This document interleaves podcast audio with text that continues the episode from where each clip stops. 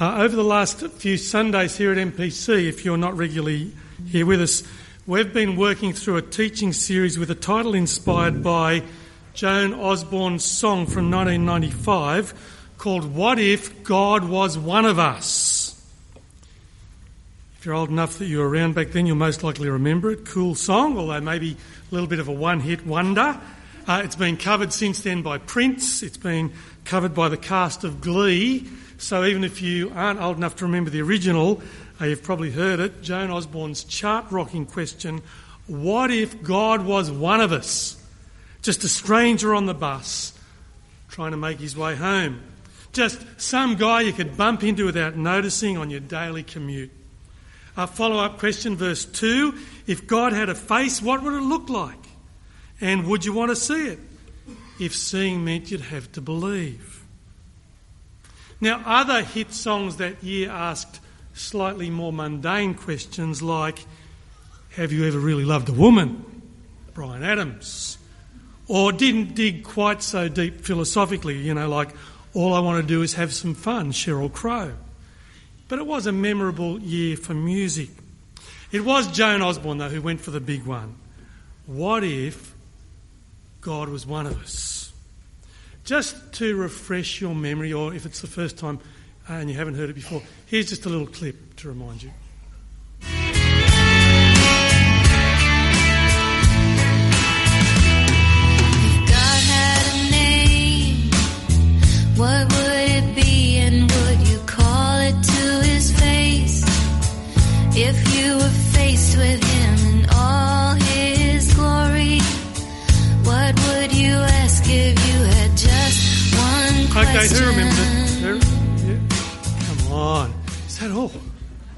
Goodness.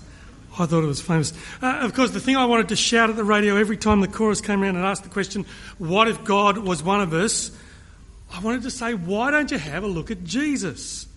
Because God has become one of us already. I mean, that's the claim of Christianity anyway. That, that is the claim of Christmas.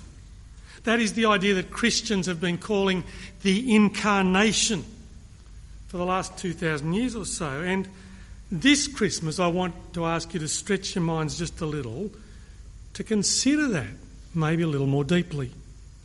Because since the earliest times, Christians have been thoroughly convinced that God indeed was one of us, that He did have a name, and that name was Jesus of Nazareth, that he was, in a sense, just a stranger in a stable, just a, a normal looking guy, so ordinary that you could miss him on a crowded bus.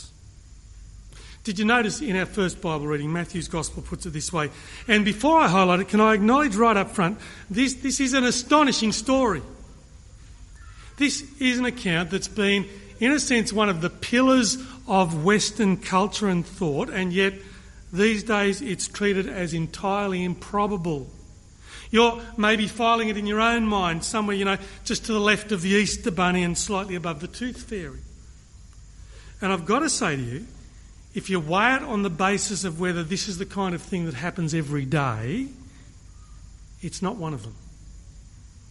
You've got Joseph, again, this was our first reading, a betrothed, engaged to be married to Mary. And suddenly, without any intervention on his part, he didn't touch her. She is pregnant with this crazy story that an angel spoke to her and, and, told her that she's conceived by the Holy Spirit. Now, if you think believing that's a big ask, imagine what Joseph's thinking. And so, Matthew chapter 1, verse 19, he's planning to divorce her quietly. He could have had her publicly shamed for her infidelity, but he's a nice guy, just heartbroken, I guess. And so instead of exposing it publicly, he's ready to just let her go, a quiet pre marriage divorce. But pick up in verse 20 and, and take a look at what happens next. After he's considered this, an angel of the Lord appears to him in a dream and says to him, Joseph, son of David, don't be afraid to take Mary home as your wife, because what is conceived in her is from the Holy Spirit. She will give birth to a son, and you will give him the name Jesus, which means God saves, because he will save his people from their sins. And then down in verse 22, Matthew says, All this took place to fulfill what the Lord had said through the prophet the virgin will conceive and give birth to a son, and they will call him Emmanuel, which literally in the original Hebrew means God with us. And look, the prophet Isaiah actually did say that hundreds of years before, Isaiah chapter 7, verse 14. This baby she is carrying, a conception with no human intervention, multiplying cells in a womb, God with us. God somehow breaking through the barrier from creator to creation, the, the author of everything stepping into his own story as a character. This is going to be God with us.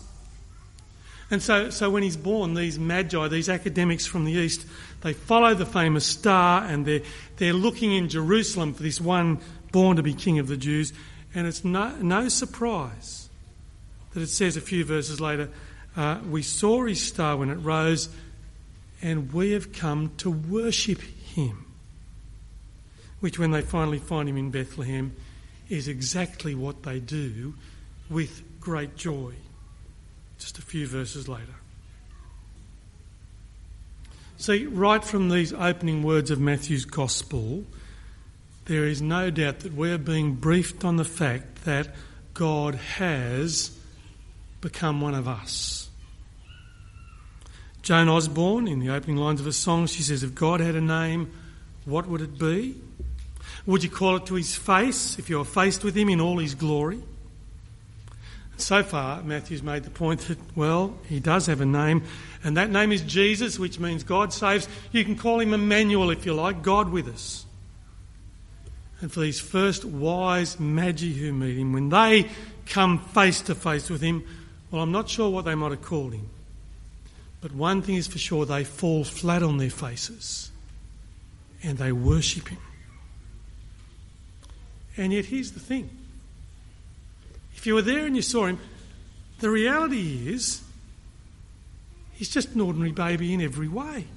That's how it looks, in the most humble of circumstances. You know, in, in Christmas cards and famous old paintings and stained glass windows, you might see him with a glow behind his head. The reality is he didn't have one. Just looks like a normal kid. Grows up, looks just like a normal teenager gets a bit older, just a normal guy. You could sit next to him on the bus. Wouldn't look twice if he rode past you on a donkey. Later on in the New Testament, Hebrews chapter 2, it says, He became fully human in every way. And yet at the same time, God with us. Now, I don't know if that plays with your head. It should. Matthew, as he writes his gospel, he is absolutely convinced of it. It is the whole reason he's writing. And yet, of course, God, you'd think, if you've studied any philosophy at uni, maybe, or theology, God, if he even existed from, from a philosophical point of view in Greek thought, which again has largely shaped Western thought, God is meant to be defined, isn't he, by all those complicated sounding Latin words with omni in front of them. You know the, you know the words? And look, theology books still talk in these terms. That God is omnipresent, that He's present everywhere. The Old Testament says in, in the Psalms, if I go to the highest mountain, He's there. If I go to the depths of the sea, He is there, omnipresent. That God is omnipotent. That's another one of the big Latin words, that He's all powerful, that there's no rock so big that He can't move it. That God is omniscient, all knowing that he invented the Higgs boson before Higgs even thought of it. And besides that, he knows your mind better than you do. Besides which, the Greek philosophers added that he's immutable, which means unchanging in, in any way, because perfect is perfect. That he is impassible, they said, which means he's beyond having passions, emotionally unstirrable. Because otherwise, they said, the Greek philosophers and philosophers ever since, otherwise, how could he be perfect?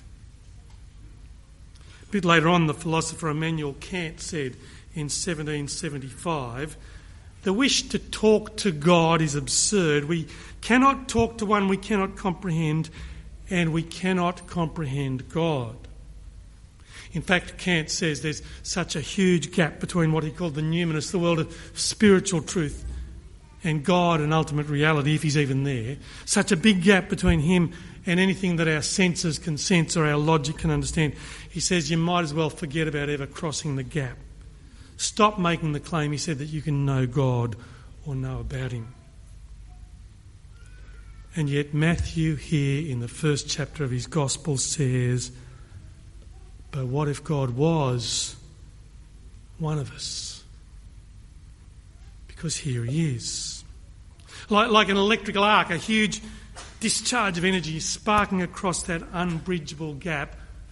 One of us. God embodied with a name and a face. Jesus. Because God saves. One worthy of our worship. That is the claim of Christmas. Not just a claim being put there by Matthew in his gospel or, or by me up the front as a fairy tale, but as the ultimate bridging together of heaven and earth the ultimate divine demotion. The incomprehensible God suddenly there in front of us with little fingers and little toes. So here's a quote I like from, a, from the blog of a guy called G. Shane Morris. Here's the implication, he puts it so well. If what Matthew's gospel says is actually gospel truth, forget about the philosophers. He says the point is that Jesus is God, full stop, no ifs and buts. When we talk of Jesus doing, being, or experiencing something, we can talk of God doing, being, or experiencing that thing without qualification, without hesitation.